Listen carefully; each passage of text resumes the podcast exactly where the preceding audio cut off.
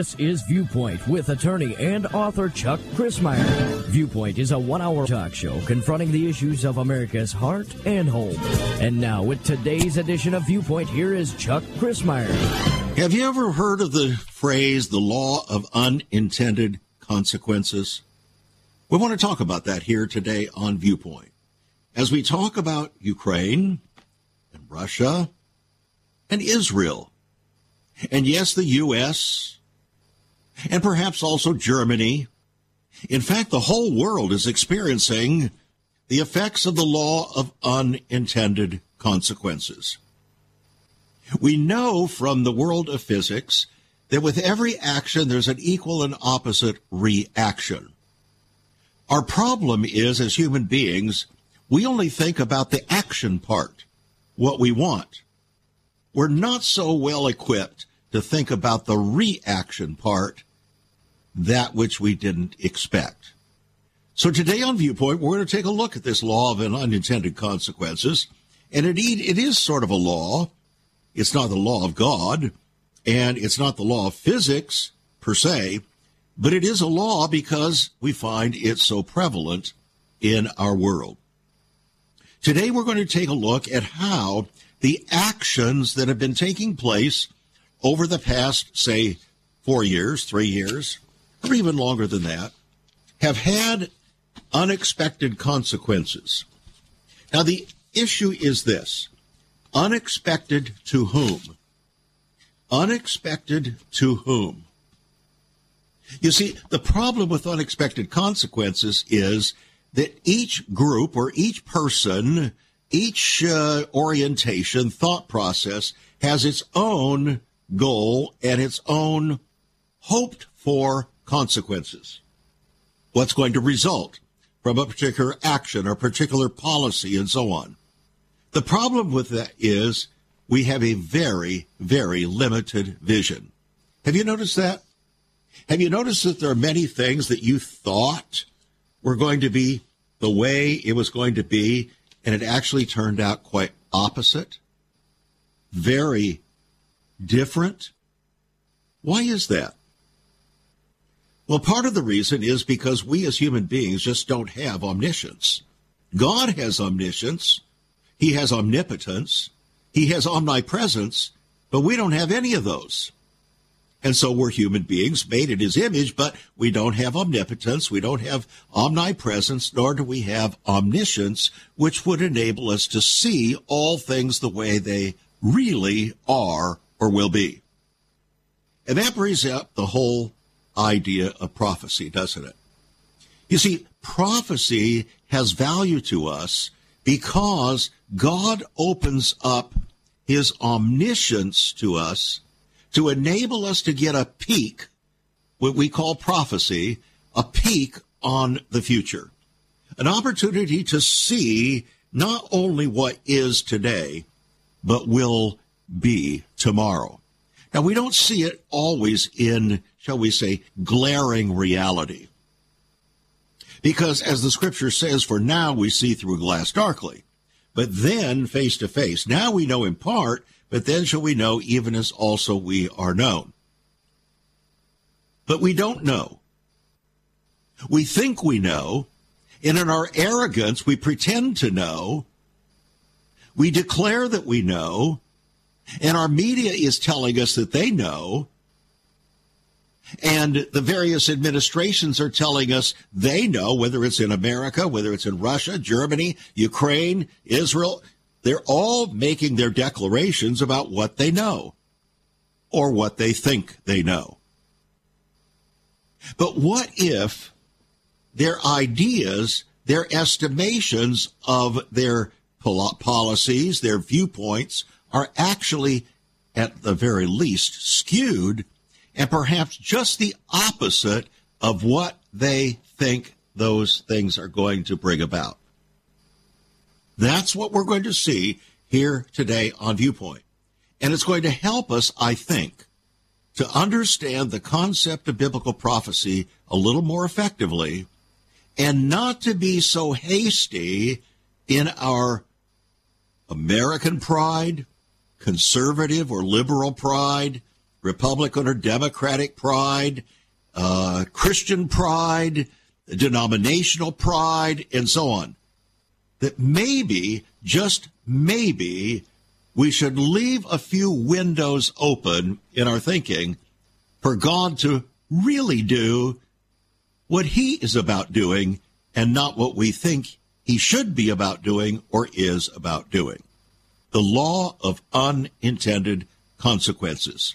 Well, in order to get into that, I had an opportunity, made an opportunity actually today, uh, before broadcast, to contact two of my uh, best sources with regard to the matter of Ukraine and Russia and the Slavic nations and so on. They happen to be two pastors, pastors of very large Slavic churches that are composed primarily of Russians or Ukrainians or both. Now, the interesting thing is that I have spoken in both of those congregations. I've spoken in one of them about eight or nine times, and in the other one once. And so I wanted to connect with them and get their viewpoints. Because you see, you can talk to the United States Congress, you can talk to Joe Biden, you can talk to uh, Donald Trump, you can talk to uh, uh, Mr. Blinken, the Secretary of State of this country. You can talk to the Vladimir Putin. You can talk to Mr. Zelensky there in uh, Ukraine and you're going to get all different kinds of viewpoints, and you're not going to have a clue, really, as to the reality that's going on. You'll just get little snippets here and there. But how do you piece it together? How do we gain an understanding that's worthy of responding to? And is it even possible for us to see any of this from God's viewpoint? You see, when we started this program, Viewpoint, launched by Save America Ministries back in on May 7th, 1995, uh, the whole idea of Viewpoint was not just to express generic viewpoints and to allow everybody and his brother to spout off and uh, or even me to spout off for that matter. The goal was to somehow explore how we can get the closest as possible to God's viewpoint on the various issues of our time. Because all the other viewpoints are relatively irrelevant. It may give people an opportunity to express their pride on a radio station, which they now do, by the way, uh, via blogs and, and so on, and the response to the blogs. And we actually had to cut off the response factor that we had available on our website because so many people were responding in arrogance and in pride and with a spirit of rebellion and cynicism and all kinds of things that were dramatically unchristian. We said, we're not about that. No, we're just not about that. That might be the American spirit, but that's not the spirit of Christ. So, hopefully today we can bring to bear some understanding beginning with those two Ukrainian, Russian, Slavic pastors. It will give some insight, maybe, as to where we're all missing. We'll be right back. Thank you.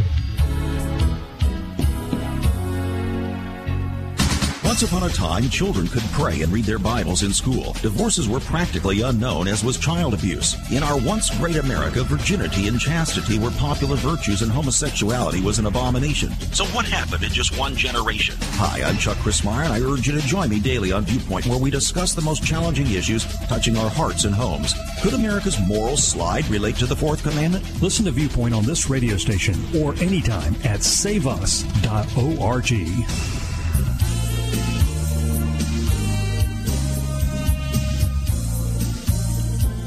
There may be folk out there who think that I come across here on this program as a know it all.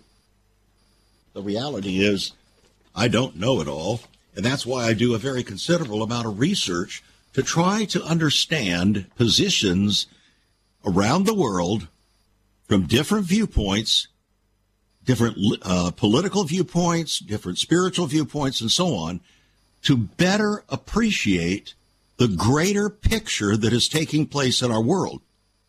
Because quite frankly, friends, it's that greater picture that God is looking at.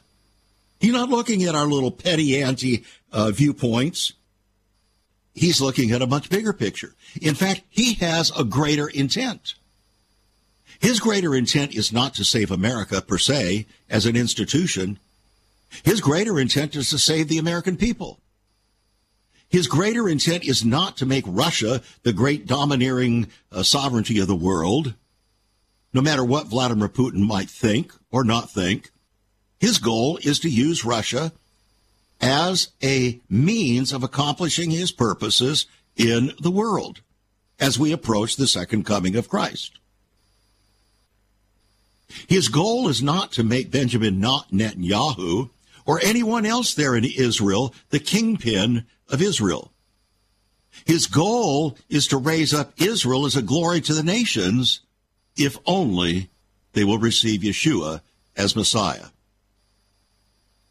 His goal is not to be antagonistic to Arabs, for after all, Abraham himself was an Arab, a Syrian, coming from Ur of the Chaldees.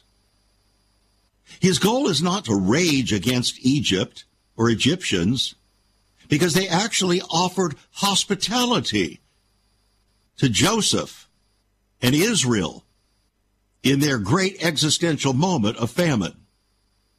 You see, God is not opposed to all of these people in and of themselves. There are only certain groups that God has expressly said that he's opposed to. One is the Edomites. Why? Because they were relatives. You remember Jacob and Esau? Esau was an Edomite, and they came after Israel and did not show brotherly love and hospitality. And God says, Away with you. He actually did. Read the book of Obadiah. The Amalekites that attacked Israel secretly from behind as they came out of Egypt. They showed no mercy, no kindness whatsoever, and God said, utterly destroy them. Utterly destroy them. Now, aside from those and some other groups in Psalm uh, 83 that we know are going to collectively come against Israel in the end times, which includes a group that is broadly referred to as Palestinians now, we, we know those things are happening as we speak. God is not against Syrians, even though the leaders of Syria have just declared that they're prepared to wage war on Israel again. But God used Syria, you see, to house many of the first Christians. Remember, it was Saul, whose name was changed to Paul, who was on his way to Damascus, the capital of Syria, to fetch Christians there because he knew there were a lot of them there. And he was going to take them down. So you see, God has a different perspective than you and I do, and He judges the nations in ways differently than you and I do. He may judge Ukraine differently than you and I do. He may judge Russia differently than you and I might be prone to do, given our American connection or given our historical understanding of the Soviet Union. There are so many things, and you know, when you imagine that Armenia was the first Christian, declared Christian nation, that Ukraine was the first to declare Christianity in the Slavic world. Hmm. Now that might put a little different perspective on things, don't you think? Hmm. There's so many things you see that we don't know. Some things we don't even want to know. I'm hearing people comment on the air today uh, and within the last few days, talk show hosts vitriolic about the fact that Tucker Carlson happened to go to Russia to interview Vladimir Putin. Well, he didn't go there to have a talk show. It wasn't that kind of an interchange. What he was trying to do was try in some way to understand the various ideas and viewpoints that were going on. Whether you agree with Tucker Carlson's view or not is not the issue. He didn't, that's not why he went there. But people are just raging now that that was an act of treason. Really? It's treason to try to find out the reality of what's really happening in our world and to try to understand it? No, it might be treason to not want to do that. Huh. If God's view was not in alignment with yours, so why are we in Ukraine anyway? That's a good question. Why are we in Ukraine? We've been there about three years now. Technically not in it, but yes, in it. With our billions, a hundred billion dollars that we have uh, forked over to the leaders of Ukraine, whoever they may be. We don't even know who they are. The only name we really know is Zelensky, right? And we don't even really know who he is. He was an actor and he became president. But other than that, what do you know about Mr. Zelensky? Not much. What do you know about those that support him? Not much. So what do you think you know? What do we think we know about this Russian Ukrainian issue? Well, as I asked these pastors today, I said, can you give me just a, a simple, as simple as possible overview of how you perceive the dynamics that are taking place.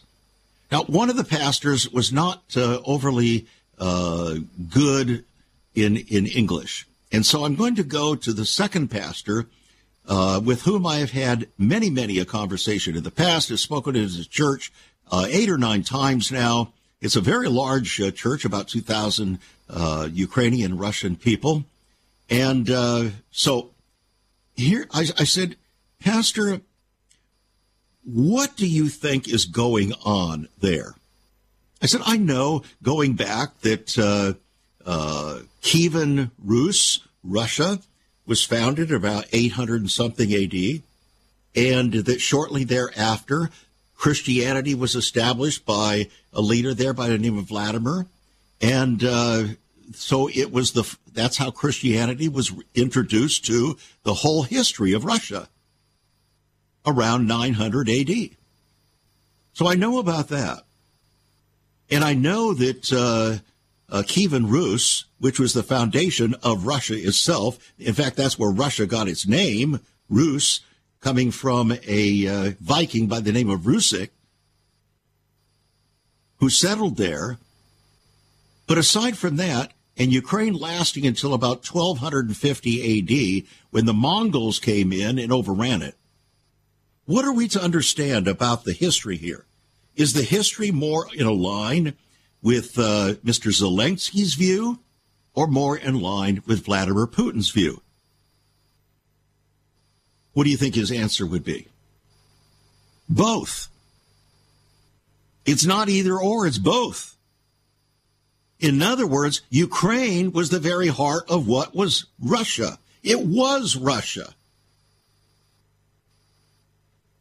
It was called Kievan Rus. Kiev, you know, the capital of Ukraine? Kievan Rus. That's where Russia got its name. From Rus, Rus.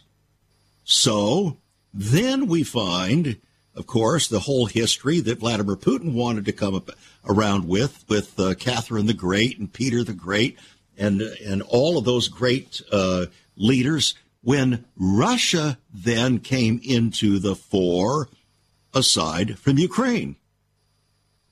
And that's very real too. And then you have the czars, the czars of Russia. That's very real history too. So which history is more real? Which is more prevailing? Which is more, shall we say, persuasive in terms of bringing about a resolution of the issues between Russia and Ukraine. Pretty hard to find. because the viewpoints are both very legitimate and real. So, what is it that impinges upon the Russian Ukrainian situation that makes it even more difficult? It's the United States. And that's exactly what the pastor said. When the United States decided to come in and undergird Ukraine to be part of NATO, it threatened the border of Russia as perceived by Vladimir Putin. And so Vladimir Putin had given warning after warning don't do this, don't do this, don't do this. And then we did. And he said, okay, you've been warned since 2014. This is what I'm going to do. Now, does that justify everything that Vladimir Putin wants to do and the way he does it? Not necessarily. In an objective way, but from his viewpoint, it does. So now Ukraine then responds and says, Whoa, uh, this is unrighteous, this is unreal. And the Western world comes alongside because we've been in the process of trying to set Ukraine up as our titular uh, boogeyman, so to speak, to go after Vladimir Putin, which is what we did. Go big, going back to 2014. But here's what my pastor friend said. He said, Chuck, the corruption in Ukraine is so great that it's almost beyond belief. He said, It troubles me to think that the United States is going to dump another, whatever it is, billions and billions and billions of dollars into Ukraine when we don't even know where the money's going, to whom it's going, and we have absolutely nothing in place to determine or govern any of it. And he's absolutely right. So then why is it that we're willing our Congress, both the the uh, uh, Chuck Schumer heading up the Democrats in the Senate and McConnell heading up Republicans in the Senate. Why is it that they're working together to do this? Because there is a mutual goal. And what is that mutual goal? To use Ukraine, you see, as Americans' buffer or engine, so to speak, to drive NATO and its strength to isolate Russia.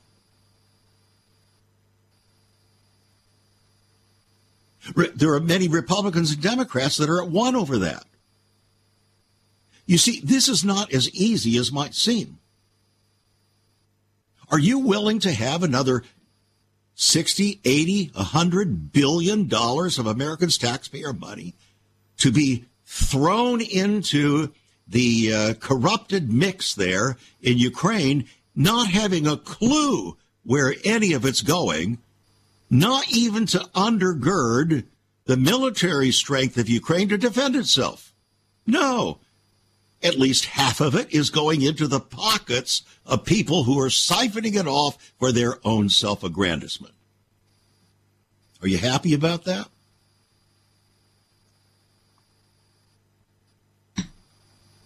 So my pastor friend said, Look, I can't tell you what the right answer is. Even if there were to be a ceasefire, I said, what would the answer be as to how to divvy things up and resolve them?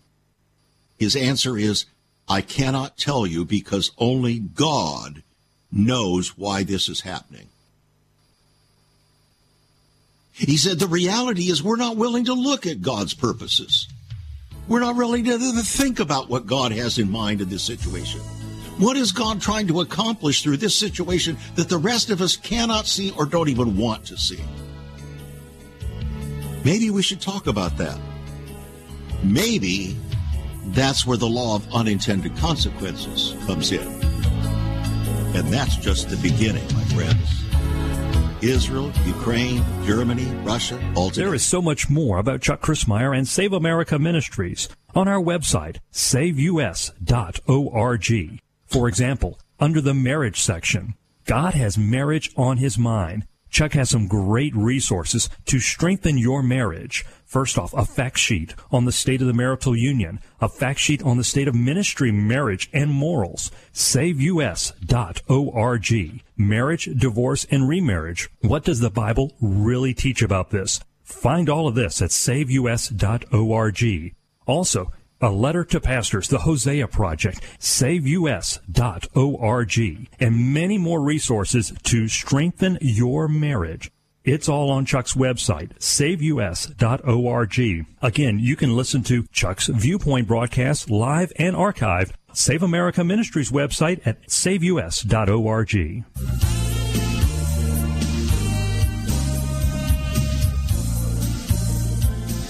Welcome back to Viewpoint. We're talking today about the law of unintended consequences as we take a look at our geopolitical world, the policies, the decisions that are being made, the choices that we're facing, the fear that's being mongered uh, through media and uh, through uh, political institutions all over the world.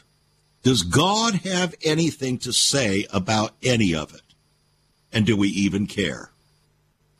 Are we so proud in our own minds and hearts that we cannot allow ourselves to think beyond what seems to be obvious at the moment, or what seems to be persuasive at the moment. In order to perhaps get an understanding of the bigger picture of things, I would urge you, if you do not have my book, King of the Mountain, I would urge you to get a copy of it. It's a $20 book. Here's for $15 on our website, saveus.org. It was written in 2013, and it is two or three times more relevant today than the day it was written. That's what people say about it. And it's true. Because it looked at the issues at that time and saw beyond what was to what was going to happen and why from God's viewpoint, not from a geopolitical viewpoint. That's what's so unusual about the book. And it has a very, very simple premise.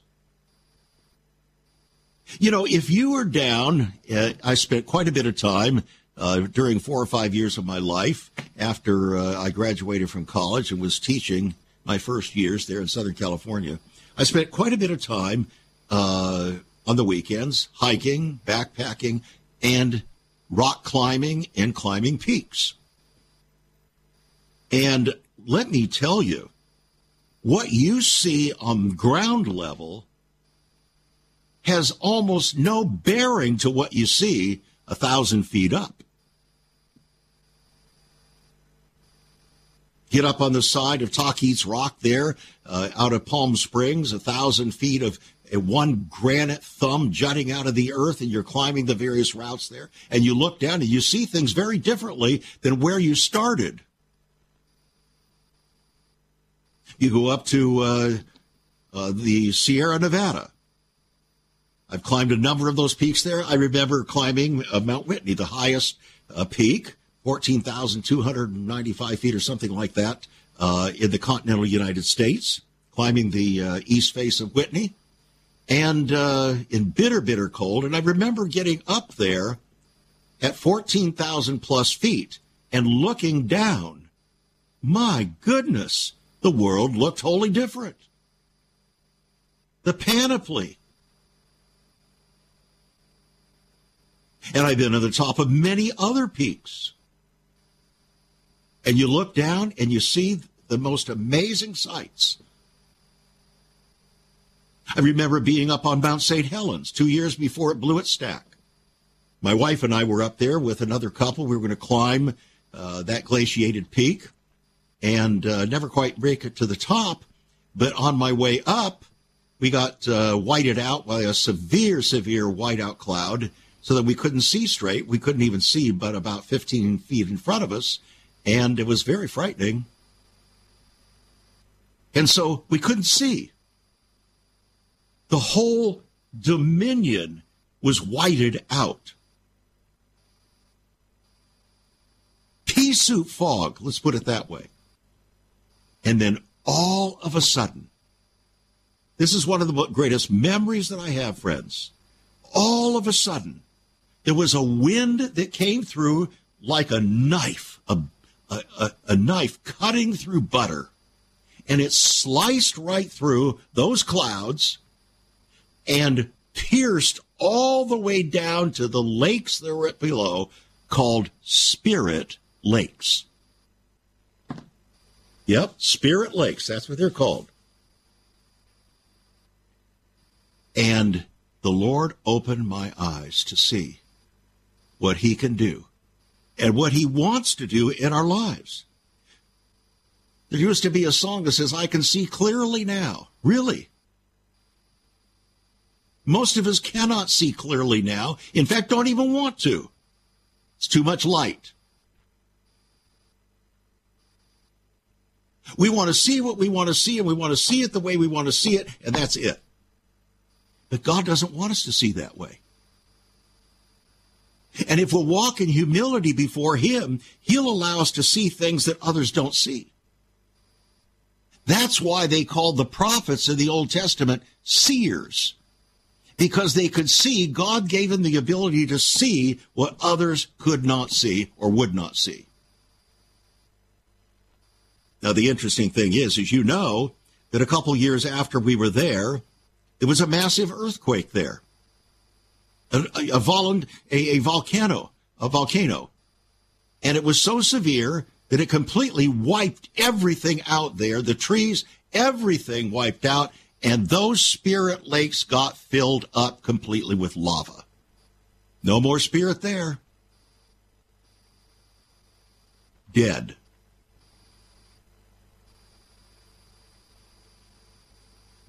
I'm so glad that I had seen it before that happened.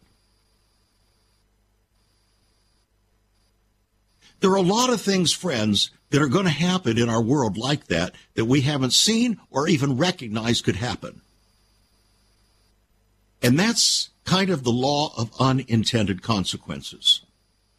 I have in front of me here a uh, a copy of a large part of Haaretz.com from Israel. It's the most liberal newspaper in Israel online. Talking about the Israel Gaza war. And before I get into that, let me just tell you you want to get a copy of that book, King of the Mountain, the uh, eternal epic and end time battle, because it will help you to understand the greater picture of history and prophecy so that these things that are happening will not take you by surprise and you'll be able to put the pieces together like a jigsaw puzzle. $15 on our website, saveus.org. Saveus.org. You can call us at 1 800 SAVE USA, 1 800 SAVE USA, or write to us at Save America Ministries, P.O. Box 7 0879, Richmond, Virginia 23255. Writing a check at $5 for postage and handling. In fact, I would recommend you get one for your pastor. Really, I mean that. Pastors need to have their eyes open.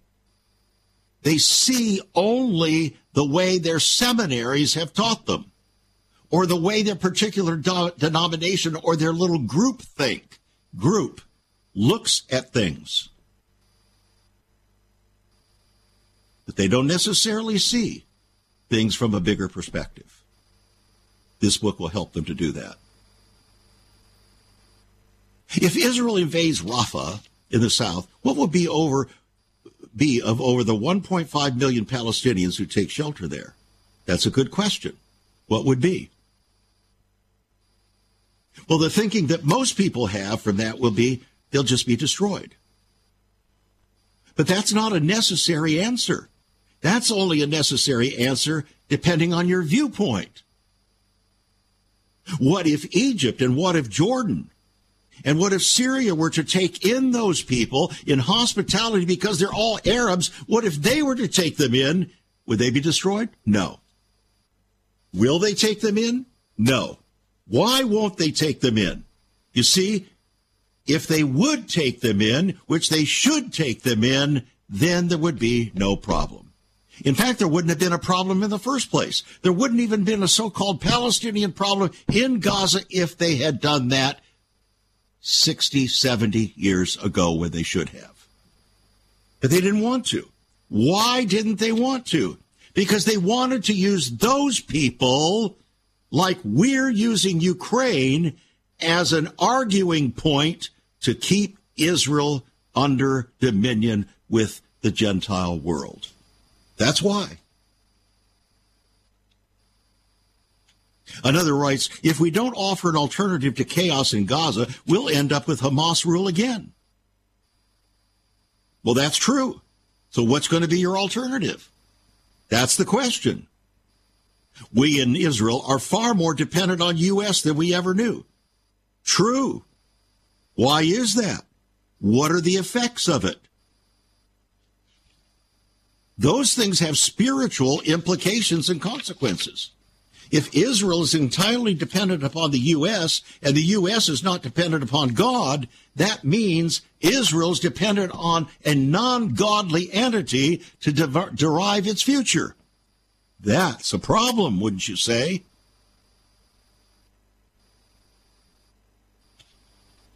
Israel's Israelis hunt for love after October 7th. Hmm.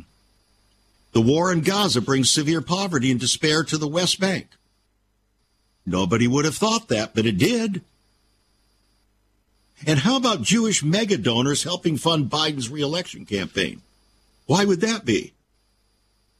And how about Jewish mega donors backing Haley as a long shot GOP candidate? Why would that be? What are the unintended consequences of Jewish mega donors taking these kinds of actions? And what does it tell about their minds, their hearts, their spiritual position, and so on? What does it say about their even their views concerning Israel itself? The law of unintended consequences, friends. Now,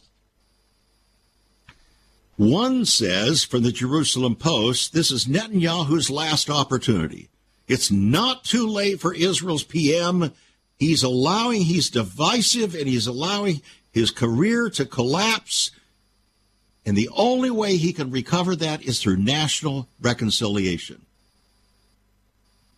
That's a conclusion, friends. Now, you may agree with that. It doesn't make it true. Why doesn't it make it true?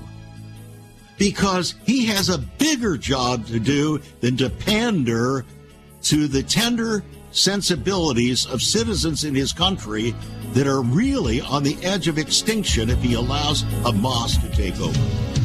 Oh, really?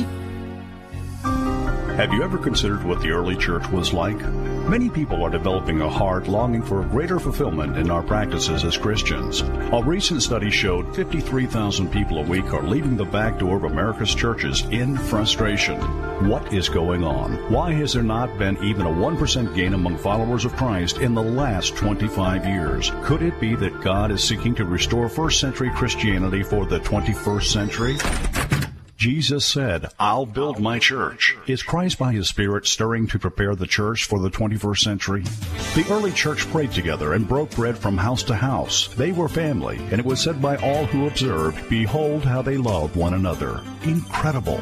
But the same can be found right now. Go to saveus.org and click Cell Church. We can revive first century Christianity for the 21st century. It's about people, not programs. It's about a body, not a building. That's saveus.org. Click Cell Church.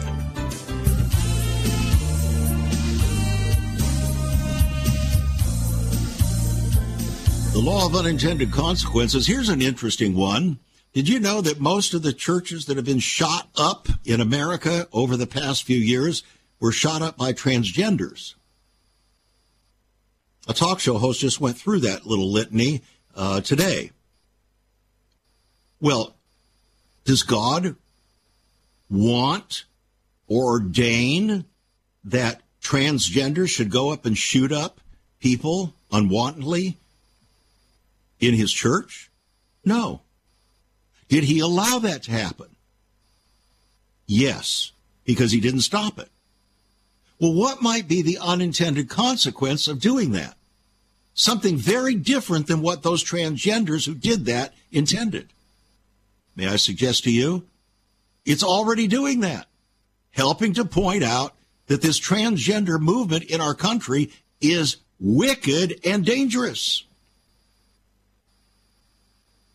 Hmm. You see, we don't think that way very often. We have a lot of knee jerk reaction in the way we think about things. Here's an interesting one from the Jerusalem Post on a completely different venue. Young evangelical support for Israel is plummeting. To me, that's a natural, that's a given. Why would that be a given? Because the young evangelicals, millennials, and Generation Z are the most godless generation in the country. And they have been the most infiltrated by godless uh, professors, instructors, whatever you call them, the influences in their universities and colleges, including the Christian universities and colleges, by the way. And in addition to that, they don't go to any kind of legitimate news for their information. They go to their friends on Facebook and other social media. Now, what kind of information do you think they're going to get? They're going to get what they want. They're being led by the nose by ungodly forces and viewpoints, including many of the pastors that they glom onto because they also are young and raised in the same viewpoints. So it's changing their viewpoints concerning Israel and concerning Israel's role in God's intended plan and purpose. You see, that's the real issue. What is Israel's role, God's intended role for Israel in his ultimate plan and purpose? They're saying now there is no such role. Israel's a goner. Israel doesn't have any role. It's all about me, all about me as I profess Christ. That's called replacement theology, friends. And that's where our young are going. Now, how did it get this way? We're talking about the law of unintended consequences. Well, when we exposed our young people to ungodly influences in our colleges and universities, supposedly to get an education, well, they were educated all right, but not in any way you thought they would be educated. They've been anti educated. They have been inculcated and propagandized by things that were totally contrary to what you would be willing to support. And so, what you're experiencing, what we're all experiencing, is the law of unintended consequences. We have actually been preparing our young people to be against Israel, not for Israel. And therefore to be against God and not for God, because God said to Abraham, I will bless those that bless you and your descendants and curse those that curse you. Are you beginning to get the picture, my friend? For some reason, we have lost our wisdom as Christians and lost our wisdom as Americans. Why?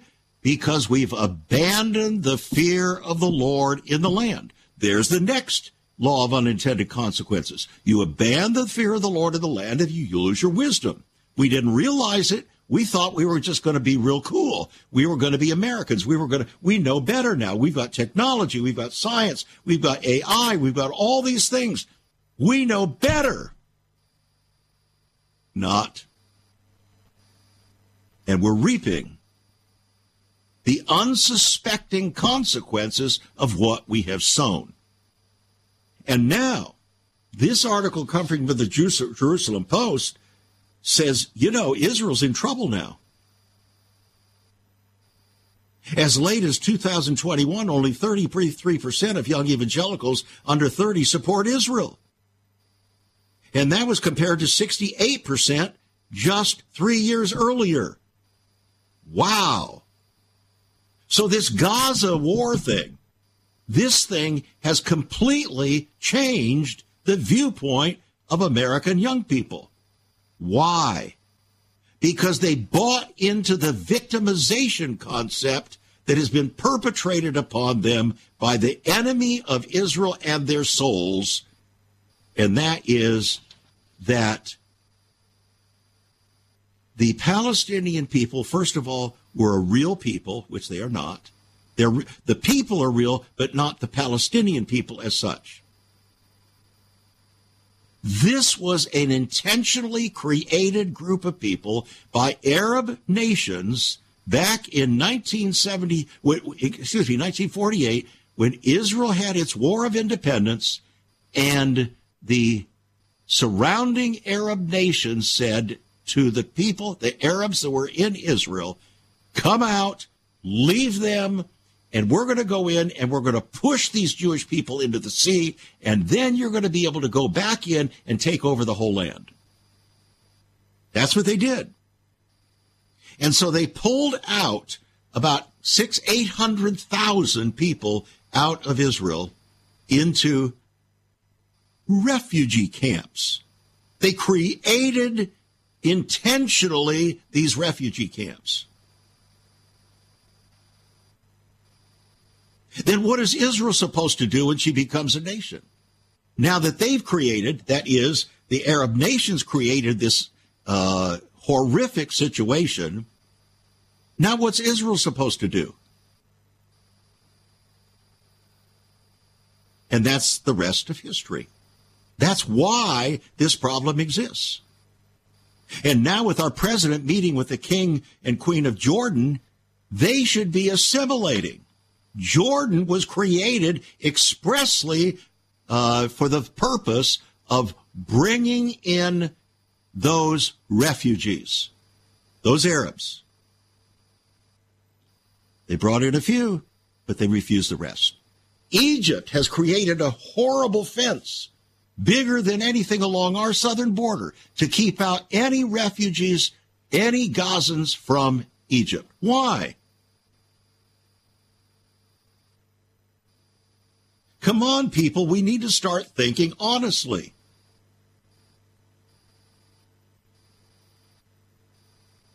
God said of Israel, I will bless those that bless you and curse those that curse you. Does that mean Israel's perfect? Absolutely not. And we have a right to look honestly at some things that Israel does or doesn't do. But then we also look, need to look honestly in the reality of history as to what the problem that Benjamin Netanyahu faces because the very existence of his country is on the line because Hamas is not just a kind force trying to protect Palestinian people.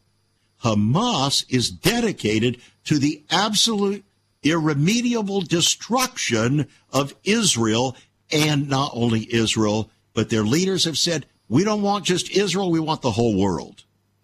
Are you listening?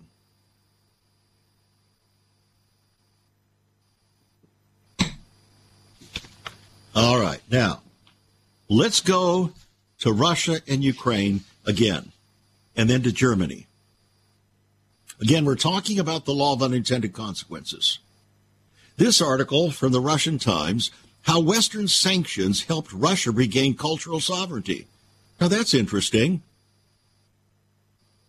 America, through its entertainment, Hollywood enterprises, had infiltrated Russia and kind of seriously impacted uh, Russian culture and sovereignty. So when America decided to choreograph the Western world, the EU, NATO, to establish all of these uh, sanctions against Russia, it's had a reverse effort, a consequence. It's actually accomplished things that Russia itself could never have accomplished. Like opening Russia, then, of necessity, to the arms of China. Hmm. So now Russia and China amalgamate together, and China is the number one recipient of Russian oil and gas. Huh. Russia's economy booms now with oil and gas going to China. China just desperately needs it. And it's also catapulted China into the arms of Iran. So that China is getting major gas and oil from Iran. Iran, linked with Russia and with China now, is one of the key players of Ezekiel 38 and 39 that's going to attack Israel in the latter days to take a spoil. Are you beginning to get the picture, my friends? What we have done, perhaps unwittingly, without God's greater viewpoint, a prophetic viewpoint, have actually been forcing Russia and other players, including the new BRICS nations, to formulate a massive economic force against the entire West. And it all happened because three years ago, we decided to pump $100 billion into Ukraine. Should we do that? Should we have done that? Should we do it again?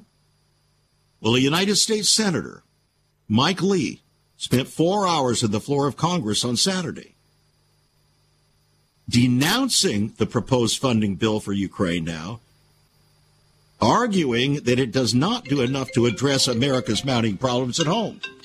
So, the administration of U.S. President Joe Biden has for months tried to secure additional funding. Many Republicans in Congress would say, look, we have a greater problem here, and that's the U.S. border. We need to deal with our border first. So What's the unintended consequence, friends, of opening up our border?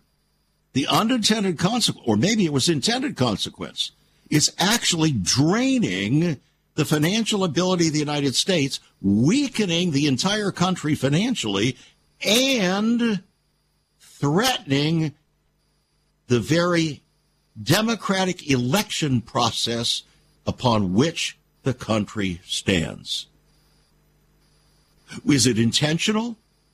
Some argue that it's intentional. Others argue, no, we're just trying to be nice. We're trying to be loving. We're trying to be kind. Uh, didn't God say we should love one another and so on? Yes. But that's not all. God calls for borders. God is the original order of borders. Perhaps you didn't know that. We did a whole program on that last week. So what should we do? maybe we should rethink from a bigger perspective what God's intended plans and purposes are. And then 10 million more refugees now could very well flee to Germany if Ukraine fails, we're told. And Germany is warning Israel against catastrophe in the making. Germany should talk. Germany is one of the biggest problems out there right now and is weakening to the max because of America's push for sanctions of the entire Western world against Russia. It will eventually cause Germany to capitulate into the arms of Russia for oil and gas. The Law of Unintended Consequences, my friends. Thanks for joining us. Get a copy of my book, King of the Mountain $15 on our website, saveus.org. Call us 1 800 SAVE USA. Write to us. God bless and be a blessing. You've been listening to Viewpoint with Chuck Crismier. Viewpoint is supported by the faithful gifts of our listeners. Let me urge you to become a partner with Chuck as a voice to the church declaring vision for the nation. Join us again next time on Viewpoint as we confront the issues of America's heart and home.